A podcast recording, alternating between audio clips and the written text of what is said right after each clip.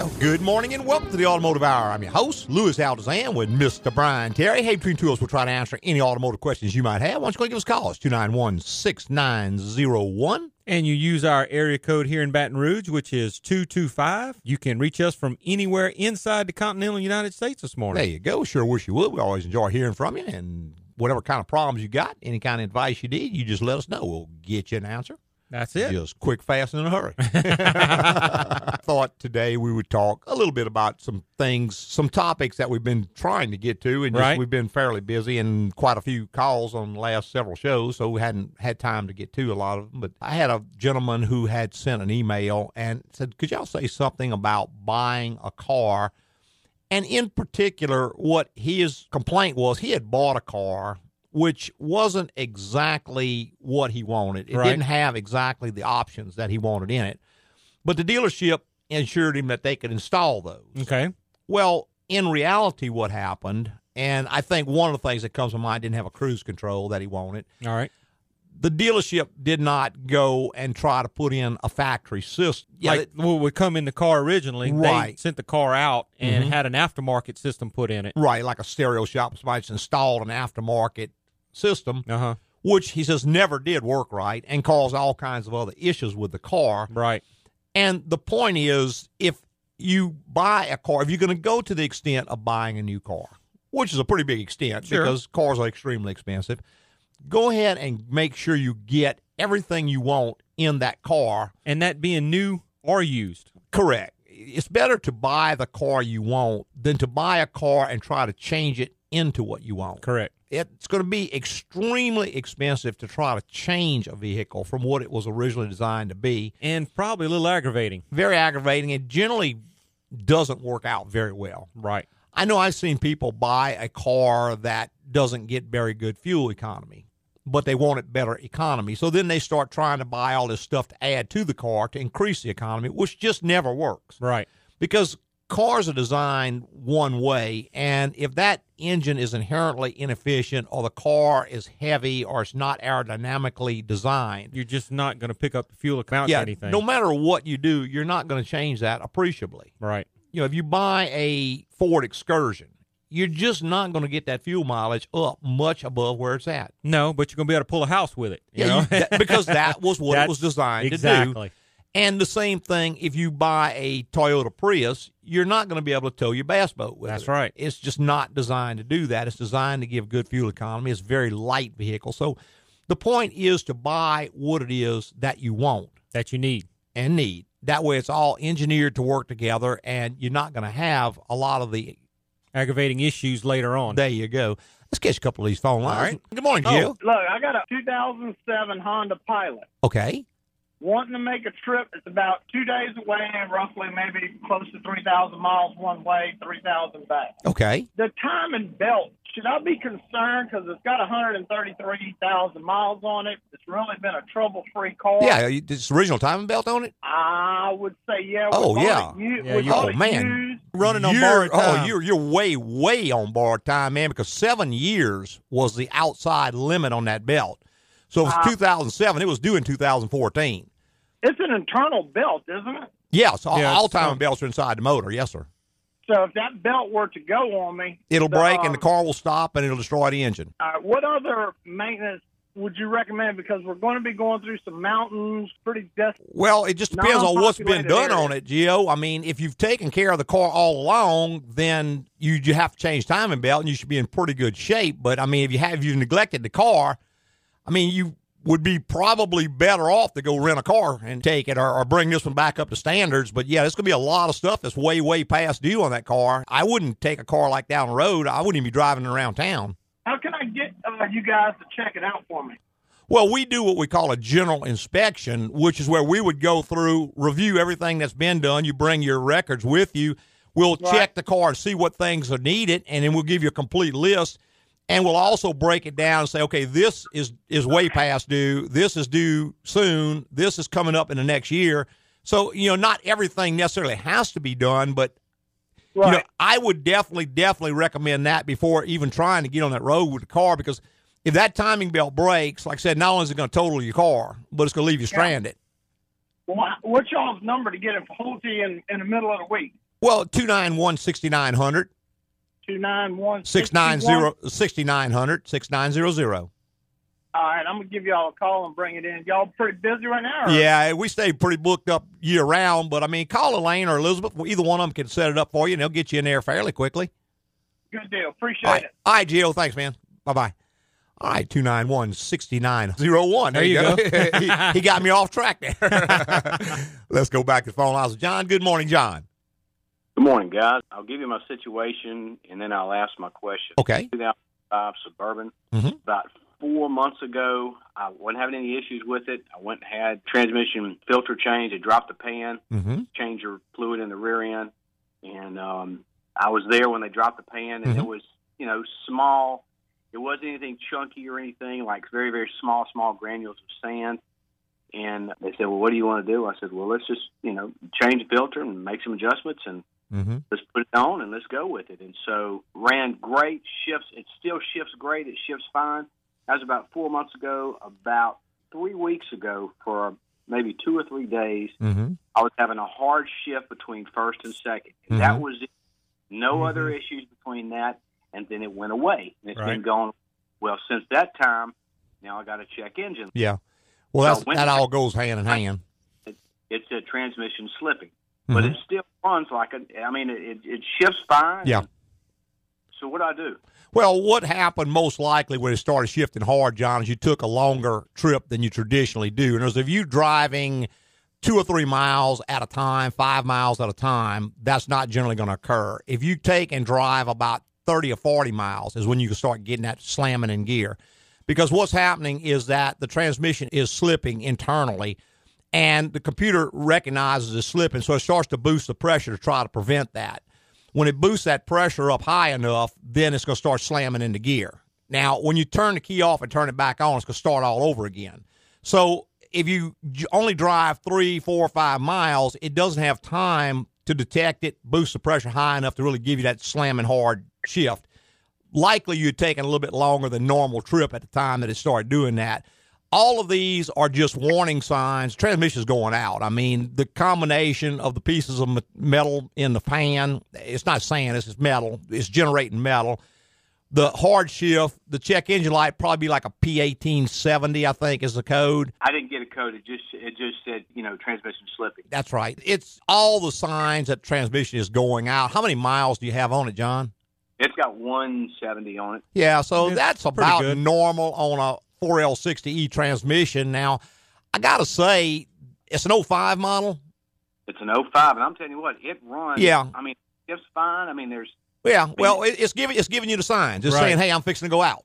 You know, it's going to run fine because the computer's going to keep trying to cover it up. But it just depends on how big a deal it is for you to get left on the side of the road somewhere and transmission tear completely up. If that's not a big deal, just drive it till it drops. You know, if it is a big deal, then you have to act proactively. And right now, you may be able to save some money getting it rebuilt before it completely tears up, but maybe not. Damage may already be done. What I'm saying is, a 05 Suburban is one of the best Suburbans they ever built, in my opinion. Much, much better than if you go buy a new one. So it is Yeah. well worth putting a transmission into, unless you just hate the vehicle. I mean, if you hate Well- the vehicle, it's a good time to bail on it. all right. So then let me let me ask you this: When you talk about rebuild the transmission, are we Mhm. talking about replacing some solenoids, some valve bodies? Are we talking about the entire transmission? everybody has their own definition of rebuilding a transmission, and Right. you'd have to talk to the shop that you choose to do it. You know, some people call putting in some gaskets and seals and painting it rebuilt, and they'll quote you a price of about a thousand bucks, and you get down the road, and six months later, you got the same exact problems or worse. Other shops are going to take it completely apart, change every bushing. eh, They're going to put it all back just like it was. Still, other shops are going to go in and upgrade it. They're going to put a forged reaction shell. They're going to put aluminum pistons instead of the plastic pistons. because They're those gonna- are the failure Right. points. They're the going to unit. put the planetaries out of a 4L65, which has five pinions instead of four, and that's a little upgrade. So depends on who you pick, and that's why you can't just call around and start getting prices. If you do, you'll find the guy with the cheapest transmission, which probably is not what you need. right. Right, right. But there's no All right. there's no defined definition of what rebuilt So is. that so that check engine light will stay on, even if I go have it turned off. Yeah. it will come back on. Yeah, that's right. When you turn it off, it's going to clear the readiness test, so you can't get an inspection sticker because the readiness tests are incomplete. Now, as soon as that test passes again, the light's coming back on, and even if it goes off, it's still in memory. Yeah. So this is something you're going to have to deal with. I mean, you can go down and trade the car off if you want to, or you can rebuild the transmission. But I mean, you're not going to. And I mean, there are people who will go in and try to repair that problem.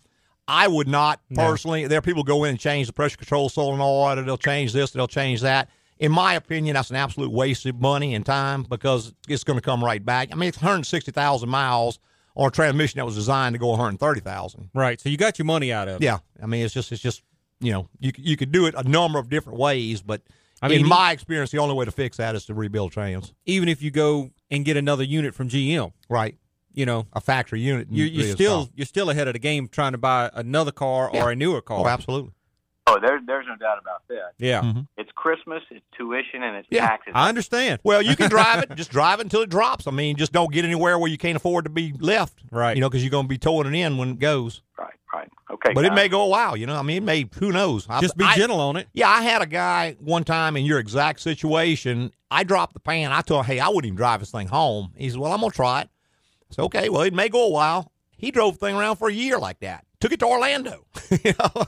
And I mean, sure enough, it did finally go, and he did bring it in, and we did rebuild it. But I mean, he drove it for a year, doing Yeah. all those things. So it just depends, man. It's kind of like people. Some of them get some malady and keel over dead the next day. Other ones drag out for quite a while. Yeah, yeah.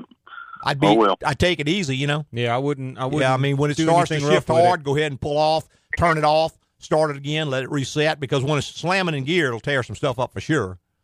And just go Well, as go as easy as you can. Give it a little few seconds to warm up in the morning. But you see, it, it never, it, it- whether it would be cold or hot, it never affected the hard shifting. No, that's only after you drive at a distance. Yeah. that's going to occur. Well, I, yeah, yes and no. I Yeah. mean, Yeah, that that is it is. I mean, you take it to New Orleans and back and see what happens. okay. All right. Okay, guys. Okay, John. Thanks, man. All right, man. Bye bye. All right, two nine one sixty nine zero one. Oh. Did I push the wrong button? you hey, I'm sorry, Robert. I Robert. believe it was Robert. Yeah, Robert, if you call right back, I'll put you straight up the top of the list. I accidentally cut you off. I'm sorry. You know, that's a, sort of an interesting phenomenon, and we hear that so very often today that, well, it's running fine. I don't feel any symptoms. But cars today, even an 05 model, Right. are absolutely designed to prevent the driver from experiencing symptoms. Sure. It That's is the way they're do, designed. It is going to do everything it can do to keep you from feeling a symptom. It's going to keep allowing and adjusting and adapting, but it's going to tear the vehicle up. Right. It's going to get to a certain point where it can't do anything else. Well, that's right. So that's like, when the check engine light comes on. So, and- like the first caller, he says it's running fine. Well, it is, yeah, except the time belt's going to break. Right. And when it does, it's going to destroy the engine. Or we hear a lot of times, well, why should I get the spark plugs replaced? The car's running fine. Well, but what's happening is that the computer is increasing the duty cycle on the coils because the plugs are worn out. So the coils are now running at 40% duty cycle. They're designed for 10%. Now you melt eight coils down at $100 a piece. yeah. Instead of, and you still got to put a set of spark plugs in it. Right. But it ran fine right up until the Right day up the to the engine time light it came quit on running. and quit running. Yeah, Yeah. That- it's not like the old days where you just run them until they start giving you symptoms. And then, because then start working on it. right, you got to be proactive on those things. And we're going on phone lines. Robert, good morning, Robert. Good morning. How you doing today? Doing great, sir. You weren't joking about those 406E transmissions. I just got rid of a 98 1500 that had 314,000 miles Mhm. on when the transmission finally quit. Mhm. Yeah. Some of them go Some the do. life of the vehicle. Some do, and you know I've seen people who just it seems like they abuse the snot out of it, and it goes and goes and goes. Yeah. Other people take care of it religiously, and they still conk out. So I, don't know, I guess like people, you know, different There was things, some- different things kill them, but There was some good ones built and some poor ones built. You know, it just depends on the luck of the draw. but overall, it's, it's not a horrible transmission overall. I got a question about uh, actually a vehicle with that same transmission, but Mhm. it's a uh, 2000 Tahoe Okay, Okay. with the 5.3. yes, sir. I've got a rear main seal that is just pouring. Yes, well, sir. And I'm wondering, is that something that is worth trying to just put it up on uh, stands and back the transmission up and change myself, or If you're real, real that's it. Handy, yeah, if you're real handy, if you can pull a transmission, you could do it yourself. Now, it's generally not going to be the rear main seal, Robert. It's going to be the rear main seal cover plate. And the way that one's made, if you go on my website and type in rear main seal GM, it's going to bring up an article and show you exactly what I'm talking about. But it's like a cover plate that goes around. That's where they generally leak. And the rear main seal's in the cover plate. Of course, change them both together. They come as a kit, but that's normally where that leak is. And there's a special setup on that plate with the oil pan because the bottom of the oil pan bolts the transmission up. And if you don't get that right, you'll end up tweaking a transmission or breaking a, a ear off of it or something, trying to it put has it back all together. be lined up when you put it back together. I actually did just change the oil pan gasket on it. because Mhm. It was leaking pretty badly too, Okay. it's still Yeah, that's a couple of leaks. In fact, go on my website, just type in like oil leak GM, and it's going to bring up an article about that engine in particular, and it'll tell you all the places they leak and what's involved in it. fantastic. Thank All you. right? Okay, All man. right, Thank you. Bye bye. All right, we got to take a quick little break, but we will be right back with a whole lot more. Travel my way, take the highway, that's the best. I had a bad dream the other night. Can't be worse than mine. I was buried up to my neck in the desert, surrounded by an army of prairie dogs, and their leader rides up. Rides? Yep, it's Yul Brynner, and he orders me to eat this huge mound of candy corn. So all the prairie dogs line up and feed it to me piece by piece. I'll never look at that Halloween confectionery the same again. What about you? Well, I dreamed I forgot to schedule my annual general inspection at AGCO, and my car left me stranded on I 10. Now that's scary. Agco Automotive is here with the best way to keep up with car maintenance. Get our annual general inspection. You pick the month, we check out your vehicle and recommend any maintenance you may need, which can save you costly repairs down the road. That was a freaky dream. Were you on medication, or did you eat anything strange? Uh, yeah, I actually ate a whole bag of candy corn left over from Halloween 2014. oh. Schedule your general inspection today at Agco Automotive. Agco, it's the place to go.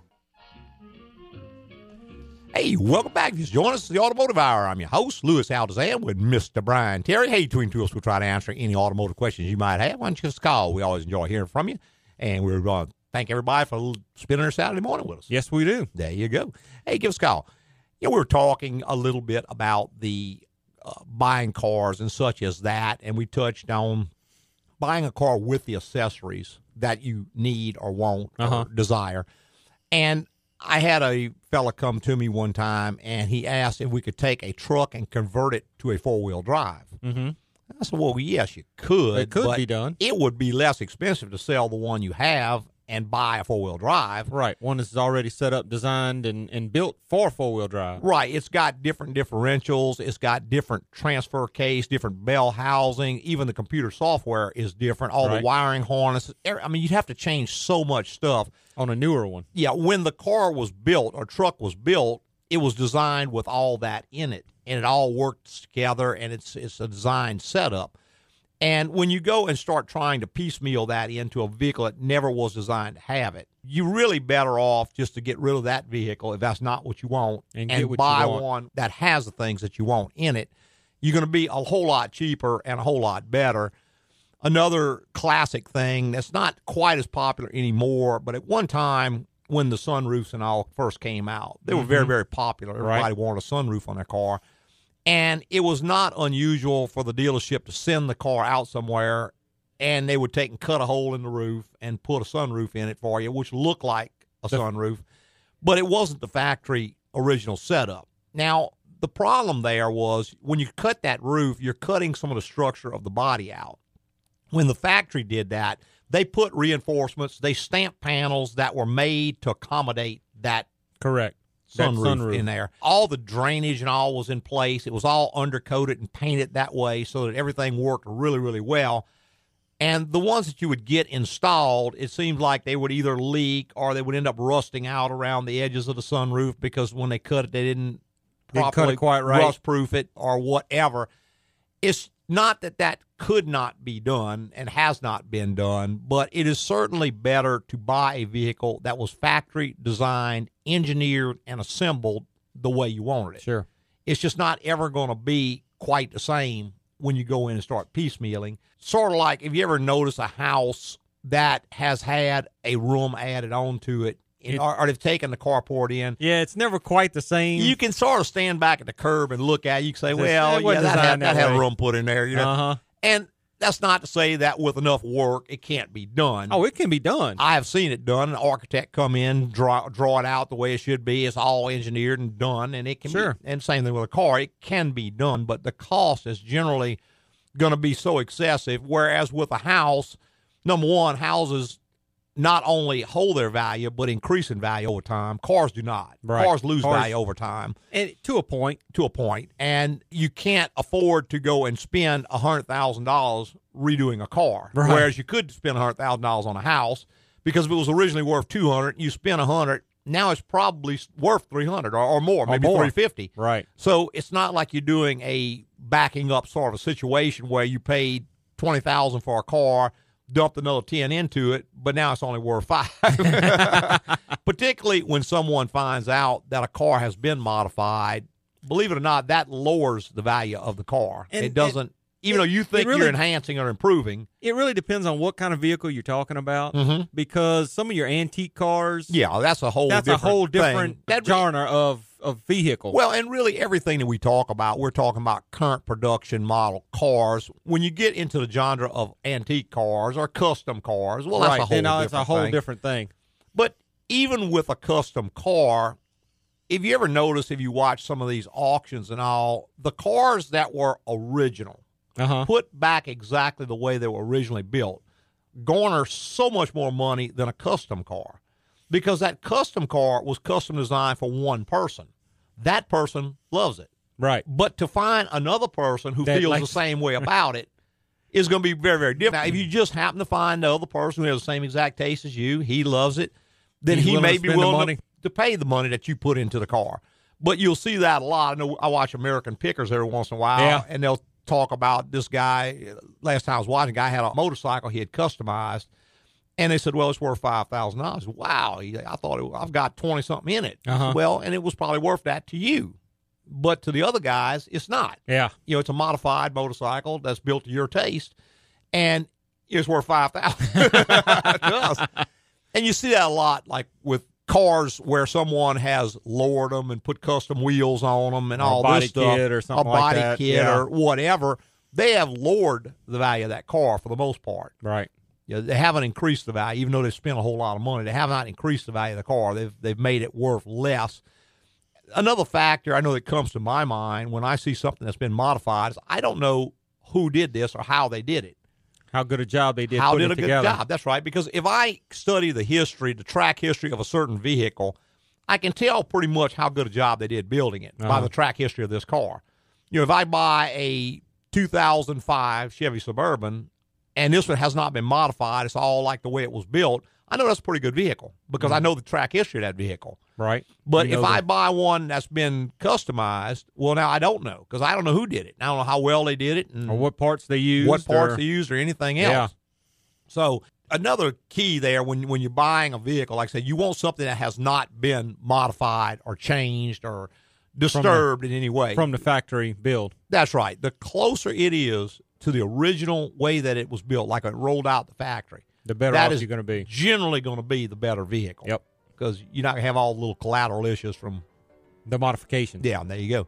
hey, one more quick little break, and we'll be right back with more in the Automotive Hour.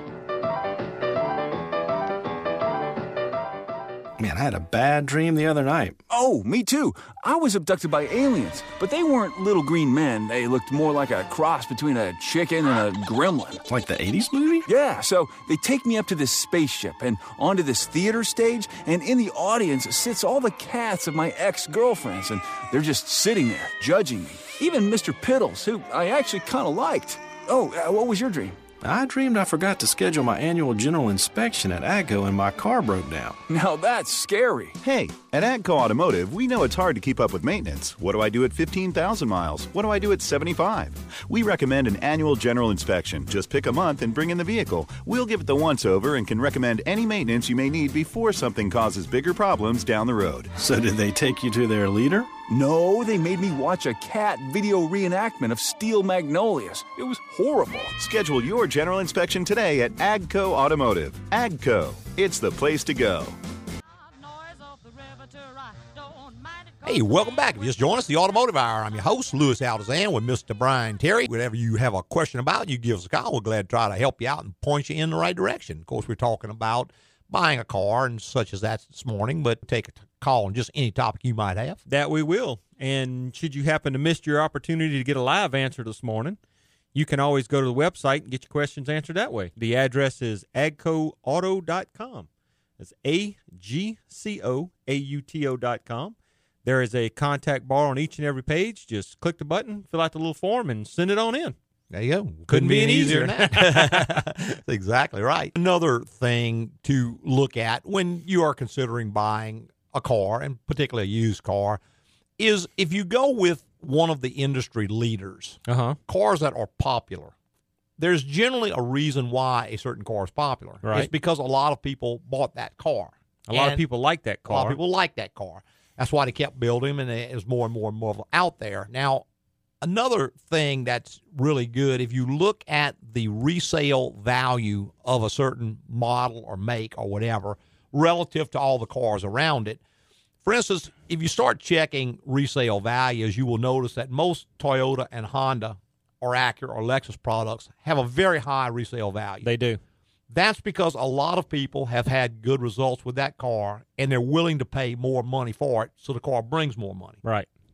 Now, you compare that to some cars on the market, like, for instance, European cars are sort of notorious for this. And I'm not going to start mentioning names, but you may see a car that costs seventy-five, eighty thousand dollars new, and it's three years old, and it's selling for thirty thousand dollars. Right. Well, there's a reason for that as That's well. right. It's people who bought the car new are all caught up in the buying experience or whatever. They're willing to pay a huge amount of money for it, but then by the time they got rid of it, other people know that Right. hey, a- it comes back down to reality in the used market. Yeah.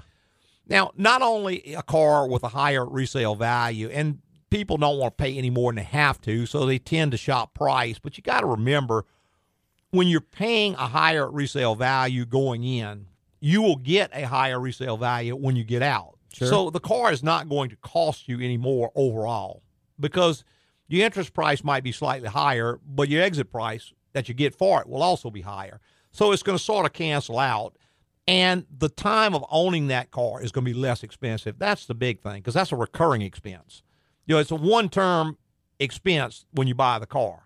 That's a one time deal. You paid the money, it's done. Mm-hmm. When you sell a car, you recoup part of it.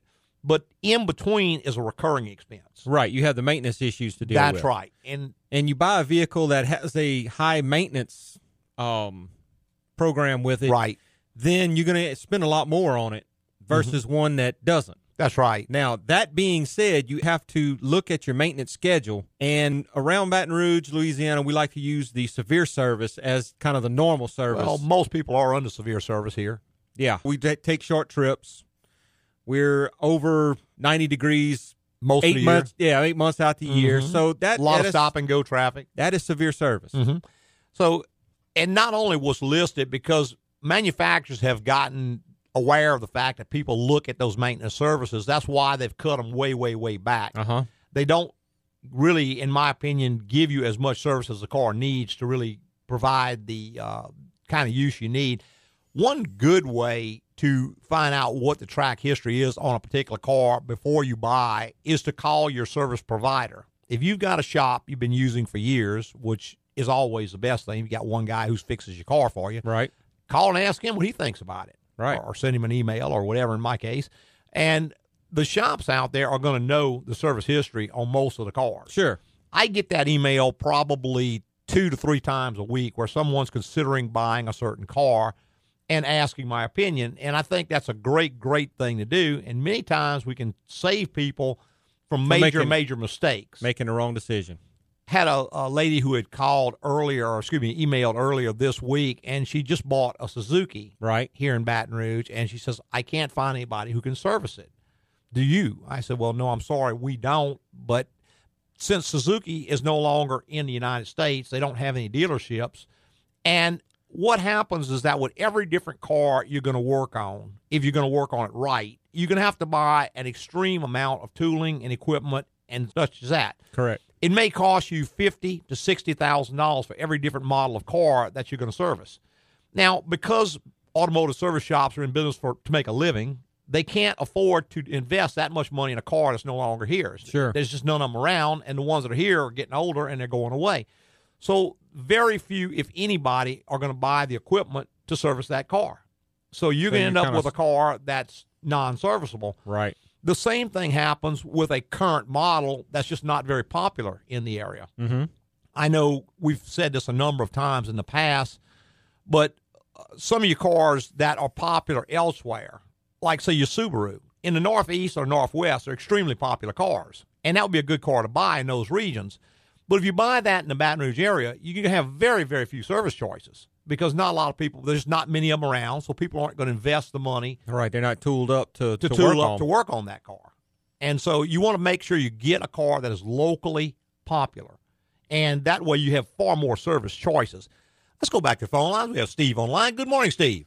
Hey guys, Yes, sir. appreciate you being out there every Saturday morning. Never miss you. Oh, you bet. Thank you. Maybe a, a little unfair question, but I'm asking it anyway. Go ahead. I'm looking to get somewhere like an 06 or 09 Toyota 4Runner, Mm-hmm.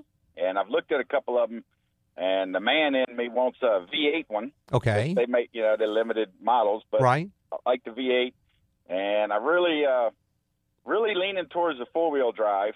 Okay. just because in the future I'm going to be in an area, move to an area that probably I'll be able to use it more than around Baton Rouge. Mm-hmm.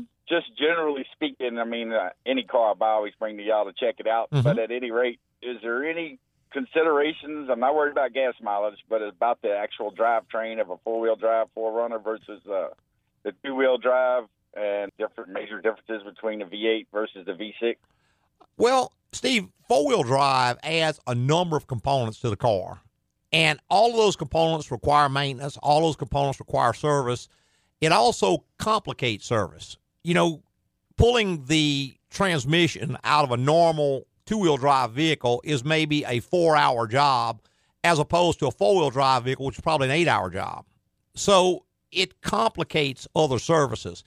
Now, all of that being said, if your heart's set on a four wheel drive and you're going to use it, it's not a horrible setup. It's not going to break every day or anything like that. It's just going to be a price that you're going to pay. And if you're not using it, it deteriorates because it's not being used. So it's one of those things you just you got to kind of let your wants dictate to your needs, you know, or, or your needs dictate to your wants. I know my dad always told me, "Boy, don't let your wants get above your needs." if it's something that you really think you want and you're really going to use, then yeah, it, it's no real big issue there. Other than it's going to cost more to maintain. It's two differentials. It's a transfer case, an extra drive shaft. It's some more electronics. It's it's just some stuff that has to be maintained. But all that being said, it is awful nice if you use it. You know, if you're in an icy area or a snowy area or a muddy area, it, it definitely gives you way more than twice as much traction.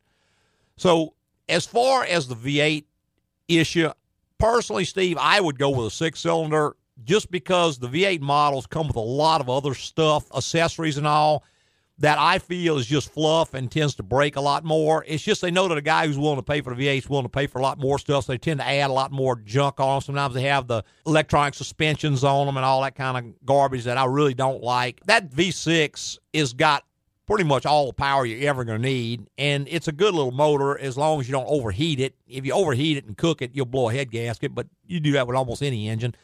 But I mean, unless you just really want a V8 for some reason, I wouldn't go to the expense of buying that. I mean, it's going to limit the number of vehicles you have to look at severely because only a few of them came that way.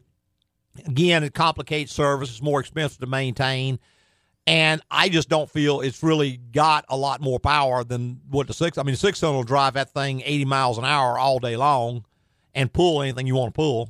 Yeah, it looks like it's only about 35 or 40 more horsepower than Yeah. 4Runner. It's not a huge Yeah. difference. I just don't think I would go to the expense of doing it. I mean, unless that's what you want. And again, if you're buying something, you might as well get what you want. But I would probably weigh out the four wheel drive issue. Try to put it on the table. Best thing is get your wife's opinion because she's not caught up in, in like you are. She'll give you a balanced input. I mean, if it's something you're really going to use, yeah, sure, why not? But I mean, how often are you going to use it? I mean, we get people come in sometimes with a regular pickup and they want to put a big old set of mud grips on it. So, well, every once in a while I want to get in the mud. Okay, well, how often do you do that? Well, maybe once every year. I'll say, okay, well, now mud grip tires wear out faster. They're a lot noisier. They don't ride nearly as good and they cost more. Are you really going to use it enough to justify that? And once they sit down and think it through, they say, well, you know, 99.9% of the time I'm on the highway. so why wouldn't I get a tire that's good for the highway? And one half of 1%, I'm in the mud. So I don't know. It's like anything else. You know, it's just, it comes down to what you want. But I don't think you'd go too, too far wrong either way. Yeah, I mean, it looks like 4Runner, the Toyota 4Runner. I mean, I've got, I've had two of them, and they just run forever. They do. They do. Good little vehicles. I just thought I said I guess probably the four wheel drive 4Runner is probably going to be about the best they've made. It's, and they seem to be cheaper you know, uh, in the used market, the V8 Oh, yeah. four wheel drive, because like you say, and I figure most people don't even use it. It's Yeah. almost like getting a new truck. Yeah, well, and- it's got eighty or hundred thousand miles on it, other than timing belt. Well, and it's sort of like we were talking about earlier. Things tend to come back to reality in the used market, and a guy paid a premium price to get that stuff new. But on the used market, it really doesn't add that much value. And a lot of used vehicle shoppers are a little more savvy than new vehicle shoppers. And they say, well, this is going to cost me more to maintain. It's going to do this, it's going to do that. So the value comes down on it. So watching the value of the car is one way to kind of judge the quality of the experience of owning it. All righty. All righty. y'all guys have a great day, and don't forget to watch the championship today. Uh, all we're going to do is All Steve. right. Thanks, man. Mm, bye bye. Bye bye. All right, 291 6901 is the number. If you want to be part of the automotive hour, we'd love to have you. And Willie, if you hold on, you'll be straight up after this break. Phew. I had a bad dream last night. Girl, me too. I was out on a date with Matthew McConaughey. Well, that doesn't sound too bad. But literally, all he could say was, all right, all right, all right. Still, it's. In auto tune. All right, all right, all right. All right, all right, all right. Over and over and over. Oh, it was a nightmare. What about you? I dreamed I forgot to schedule my annual general inspection at AGCO, which cost me thousands in repair. Now that's scary. AGCO Automotive's general inspection is the best way to make sure your car performs at its peak and you're not surprised by any major repairs. Bring your vehicle in once a year and we'll recommend any maintenance. We can even help decide if it's worth fixing or time for you to purchase another. My dream was scary, but yours was, uh, all wrong, all wrong, all wrong. Okay, are you finished now? Schedule your general inspection today at AGCO Automotive. AGCO, it's the place to go. Hey, welcome back to the final segment of the Automotive Hour. I'm your host, Louis Altazan, president of AGCO Automotive. Got our lead tech, Mr. Brian Terry, right here in the co pilot seat. Hey, between two of us, we'll try to answer any automotive questions you might have. Go ahead and give us a call, 291 6901. And that's what Willie did. Good morning, Willie. Good morning. Yes, sir. This is about a electric generator. Okay. I bought this generator right after our big last big storm, Mm-hmm. and I put it in storage the way the manufacturer suggested. Mm-hmm. But that was oh what five years ago. now. Wow. Right. So what do I do now to the generator? Is there anything I need to do to it? Well, if it's been five years, Willie, at very least, you're going to have to drain the fuel tank, get rid of that old gas because, That wait, I did all that. see. okay, Change the oil. change the oil in I it. only had ten hours on. Doesn't It doesn't matter. matter. Doesn't matter. It's five years old. It's been sitting there, and the moisture's been yeah, building in and out of full the moisture, crankcase. Yeah, so and that doesn't have it. a filter on it, so you're going to have to get Drain that it. oil out of there.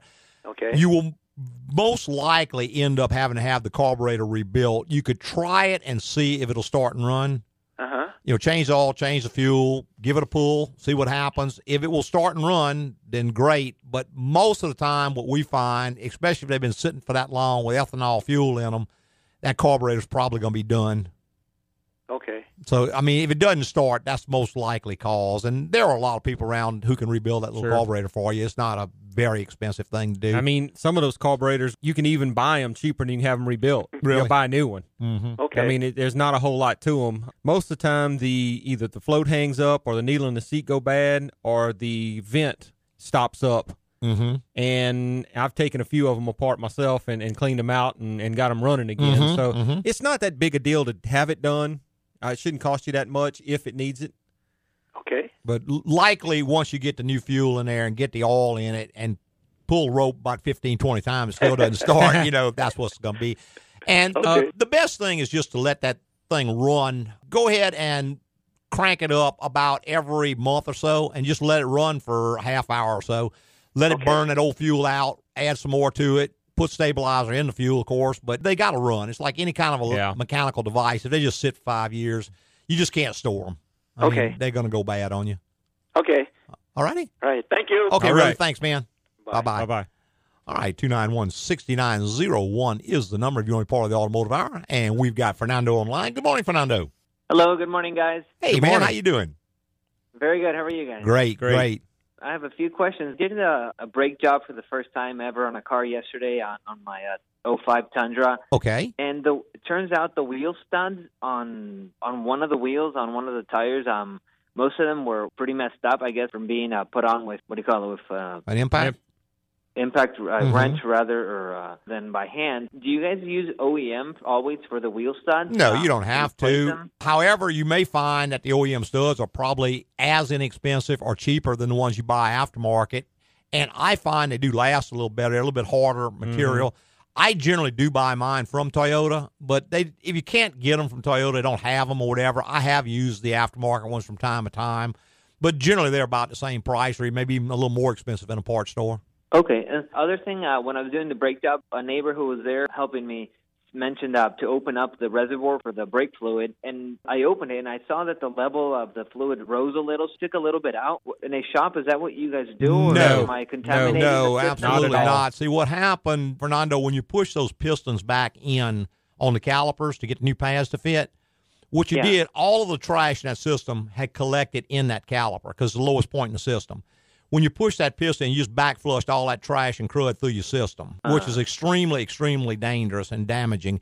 That can take the ABS that unit out. You may drive it along and an ABS light pop on a month from now, and it'll be a piece of trash that's dislodged and caught in it, and that's a major deal. What we would do in a shop is we would flush the entire system out before we began to make sure you got all clean fluid in it. Then, when you have to push that piston back in, you open the bleeder screw and expel that fluid so you don't push the nasty contaminants back through the system. Okay, okay. I mean, it's too late now, so all you can do is just Yeah. hope for the best. I mean, I would suck all the fluid out of the master cylinder, put clean fluid in it, and bleed it through the system. You may be able to get out whatever's in there, but a lot of times Once it gets it's not there- designed to flow but in one direction. Right. And when you push it the opposite way, that contaminant, see, every bit of contaminants in the system are going to be heavier than brake fluid, so they're going to settle to the lowest point, which is the, the, The wheel calipers. cylinders and the calipers. That's where all the trash is going to be. And like I said, when you push those pistons back in, you just back flushed all that through the system under pressure. Okay, yeah, that makes sense because a few months ago I did a turkey uh, baster to uh, Mhm. remove the fluid, but it it was from the uh, reservoir, obviously not from the lowest point in the brake system. so Correct. that, that makes Right. sense. That's not going to help. And then my last question, guys, was my Frontier. I ended up placing the thermostat. That's the truck that Yes, sir, I remember. time Mhm. has that problem. It didn't change absolutely anything. Really? So first time that I took it to the shop, they mentioned uh, changing the clutch fan. I ch- replaced the clutch fan, and then now I was told uh, to replace the thermostat. I already did that, Mm-hmm. and now now I don't know what to do. I, Yeah. I don't want to take it back to the same shop. But Yeah. what, what would be the next step? There's really, without lots of my seeing the vehicle, Fernando, there's not going to be any way to diagnose that. It's got something wrong in it. It's got to be something that's bypassing that thermostat somehow. Mm-hmm. I just have to see the vehicle to tell you. It's nothing I can diagnose over the telephone. But, I mean, when the thermostat closes, the engine's got to get the operating temperature. If it doesn't, then something's bypassing the thermostat for some reason. Yeah. You just have to have somebody who really knows what they're doing inspect it and find out what's going on there. Because see, the fan clutch yeah. is not going to have any effect on that. That the fan clutch just freewheels when the engine's cold. Anyway, it doesn't do anything. I mean, it only operates when the engine's hot. All right. Well, continue with the journey. And thank you, thank you guys very much for your time. All right, Fernando. All right, how's the weather out there in California? Right here, I'm in the city of Central Valley, city called Modesto. Um, today, I'd say it's going to be in the 50s. That's going to be the highest temperature. I guess wow, around so it's a little cool for you. Yeah. Yeah, a little, yeah, it's a little cool when here in the summertime it can get up to 110 degrees. Yeah. Wow. okay. Well, great. Thanks for calling, Fernando. All right, great talking to you guys again. Mm. All right, man. Bye bye-bye. bye. Thank- All right, 291 6901. We still got a few minutes. If you want to give us a call and get you an answer. And we were talking about purchasing a car Uh-huh. or such as that. And one last point that I would like to make, and that is a lot of times we hear, well, I bought a such and such and such, and those are supposed to be good cars. Right. Well, yes, traditionally that car may be a very good car, but you still need to have that in- car inspected. The individual car. that inspected. individual car. Right. Because you're talking about, as a rule, this is a good car, but it doesn't mean the one you're buying hasn't been wrecked and patched back together poorly, Or flooded. overheated, flooded, Right. engine shorted out. I mean, battery hooked up backwards. All sorts of things could have happened. Engine sludged up. Sure. So it's not enough to say, hey, I'm buying a good car because you have to have each and every car inspected personally. And if you can't get to someone who can inspect it for you, if you go to our website and just type in used car, you can find a number of articles on used cars and a vehicle checklist. That'll tell you a lot of things to check To before you for. buy one Yeah. you could become a pretty good vehicle inspector yourself. Sure. Just by reading all of those articles. It would just take a little bit of your time. But you're going to be way, way ahead of the curve. Well, and the thing to do is go ahead, like Louis was saying, read that article, go and look at the car, and when you find the one you think is right, right, then bring it to us Bring and let, let that a professional look at it. Yeah, afterwards. That's right. You can be able to screen out the ones that are Sure. problematic that you don't want to have to spend money to have checked. Yep. Let's see if we can catch one more phone call. We got John on the line. Good morning, John. Good morning, guys. Enjoy your show. Thank, you.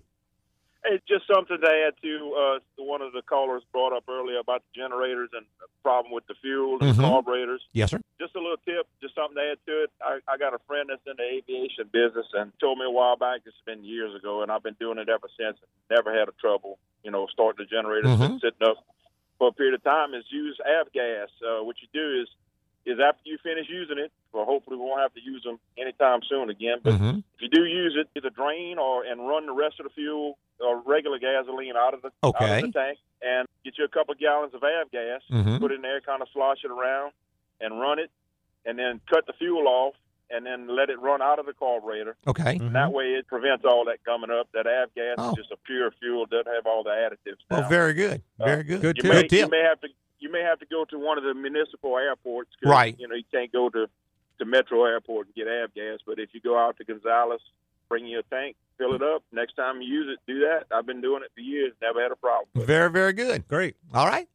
Thank you. All right, John. sir. th- Thanks for calling, man. Bye bye. All right. I see we're just about out of time. We got a few more minutes, but we're talking about vehicle inspections and such as that. And another thing we hear a lot is you go to a car lot and they're reluctant to let you have the vehicle to go have it inspected. And what I would just say is, hey guys, I'm going to have it inspected. I'm not going to buy it. Sure. One or the other. And if they think you just kind of jacking them around, they're going to be less likely. But if they know that you're going to buy this vehicle, if it checks out good, and if they don't want to let you take the vehicle, a lot of them have runners who can drive the car over. Sometimes Right. the, the salesman will bring the car over and Right. have it inspected. But just have to let them know, hey, this is the way it's going to be if you want me to purchase this vehicle. Sure. It has You- to I mean, you're the one in control right now. You're the one trying to buy, spend money and buy a car. when you buying, you driving. That's right. hey, we're going to go ahead and wind it on up and start getting on out of here. Tell everybody how much we appreciate them listening this morning and every Saturday morning on the Automotive Hour. like to thank all our podcasters for listening this week and every week. Tell your friends and go to your favorite broadcast or rebroadcast service, That's whether right. it be Stitcher or iHeart or Podcast or Podbean. I- or- yeah, there, there are dozens bunches. of them out there, and most all of them are very, very good. So and most all of them have a written review that you can fill out. that's right. And if you give us a written review, what that does, it makes the show show up more to the top of the list. top of the list, so more people can listen, and that way we keep on doing the program. That's it. That's Hey, what we're here for. There you go. Preceding was opinion based on our experience in the automotive industry. Have a great weekend.